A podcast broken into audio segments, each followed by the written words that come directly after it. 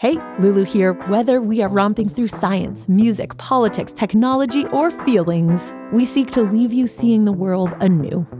Radiolab adventures right on the edge of what we think we know, wherever you get podcasts. This is The Takeaway with MHP from WNYC and PRX in collaboration with GBH News in Boston.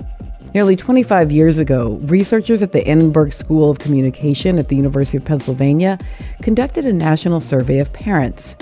They learned that more than two thirds were deeply concerned about the harm their children might experience from being connected online. It's a fear that has not abated in the intervening years. More recent studies by academic and corporate researchers repeatedly show that caregivers are terrified of the ways young people might be harmed as a result of online encounters. And while data show that the overwhelming majority of child abuse is suffered at the hands of people who children know, the fear of online predation is not without merit. In a recent investigation for Mother Jones, freelance journalist David Alm detailed the online platform Omegle and the evidence of widespread child predation allegedly facilitated by the site. Omegle was founded in 2009 by a man named Leif K. Brooks, who at the time was a, a University of Vermont freshman.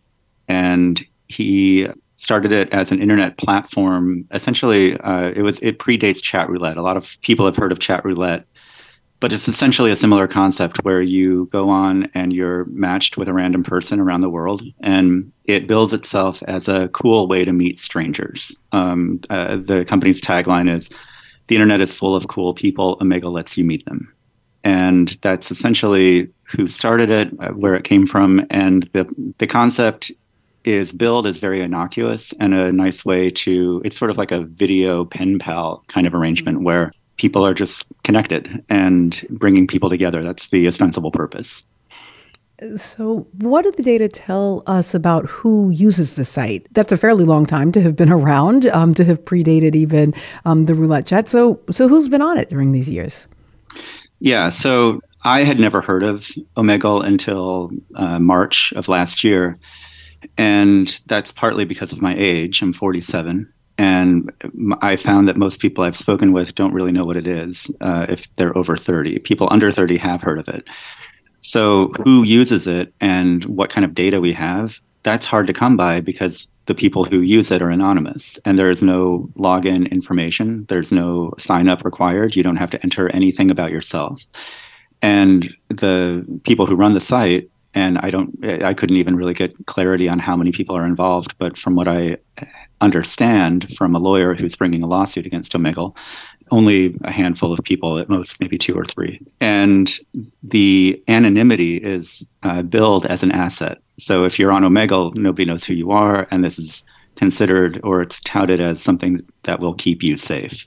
So there's very little data on who the users are my research and my reporting would indicate that it's primarily young people, adolescents, uh, who go on as kind of a party trick or as a dare, or as just you know out of boredom. The the website skyrocketed in popularity during the pandemic uh, due to people stuck at home.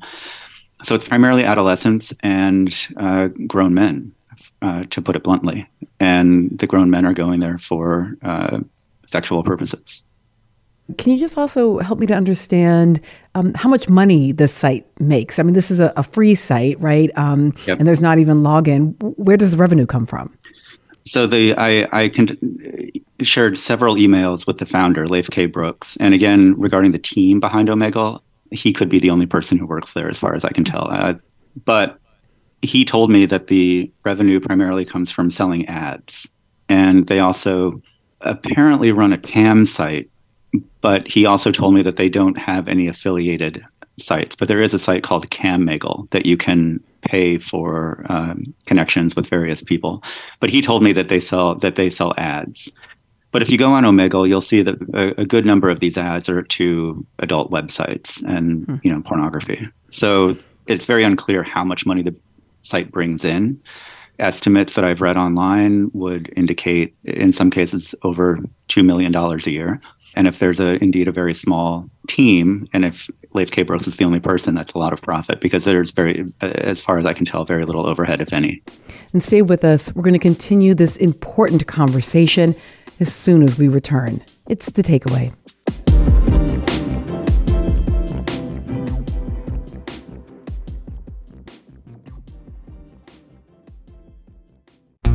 About 600,000 people go missing every year in the U.S., prompting family members to become amateur detectives. On the trail of one missing person is journalist Tanya Mosley. Why do you think you hesitated when we first met in telling me the full details about your mother's disappearance? It's heartbreaking. I didn't want to break your heart. I'm Kai Wright. Tanya Mosley joins me next time on Notes from America. Listen wherever you get your podcasts.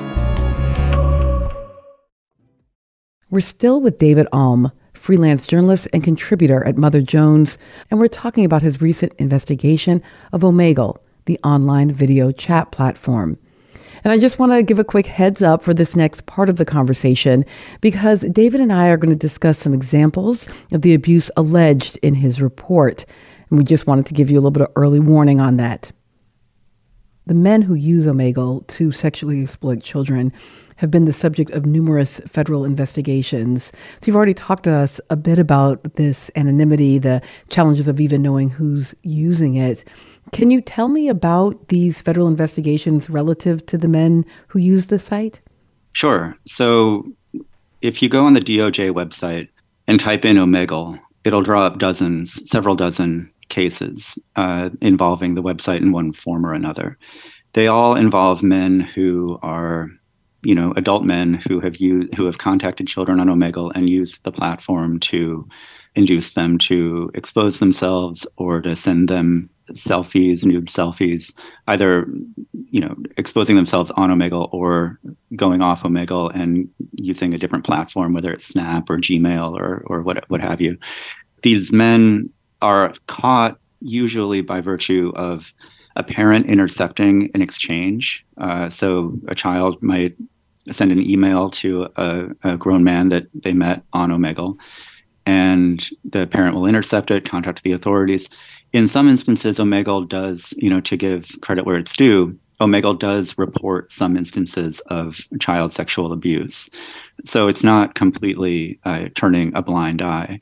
But the scope of the problem far extends Omegle's ability to tackle it and to actually handle it, given that it continues to persist. And the site's now been around for 14 years. And they don't have a significant enough moderation team in place to actually be able to control it. And has the company itself actually been the subject of federal investigation or, or simply the individuals making use of it? So the website has been free of federal investigation due to uh, Section 230. Uh, it's always been able to claim Section 230 sort of lack of responsibility. And just to clarify what that means, Section 230 is a essentially a clause written into the Communications Decency Act that was written in 1996, so 27 years ago, that absolves communications platforms of content distributed on those communications platforms. So it's sort of like saying AT&T is not responsible if I phone in a bomb threat at a school. Mm. You know, I, I made a phone call, I, I did I committed a crime, but AT&T is not liable for that. So this is the defense that a lot of tech companies use when we talk about like disinformation, we talk about um, conspiracy theories, uh, you know, trying to uh, influence an election.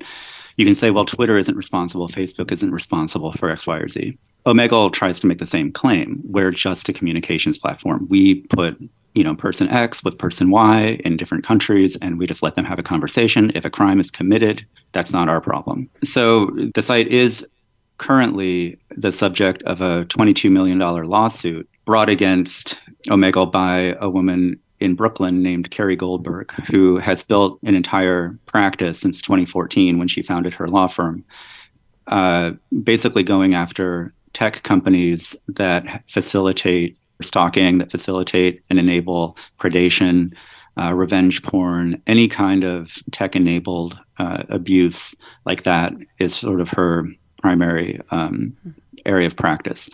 And back in 2018, she was hired by a 19 year old woman who from the age of 11 to 14 was ensnared in a in a situation essentially digital sexual slavery by a man in Canada who was in his late 30s at the time and he for over over a 3 year period had her doing basically whatever he told her to do and he threatened to expose her and she would get arrested if she ever told anyone and he even enlisted her to or had her enlist friends to perform for him and his friends and do horrendous things so Carrie Goldberg, in, at the end of 2021, brought a $22 million lawsuit against Omegle. And her tack was not to go after Fordyce or any of the other men who have committed crimes on Omegle, but rather to go after Omegle for creating a product that is intrinsically flawed to the point where it would pair a 38 year old sexual predator with an 11 year old girl. So it's a product liability claim. Are there solutions? Well, there are currently some efforts at the federal level to pass legislation that would hold platforms like Omegle, but also Facebook, Gmail, any other platform liable for facilitating crimes against children.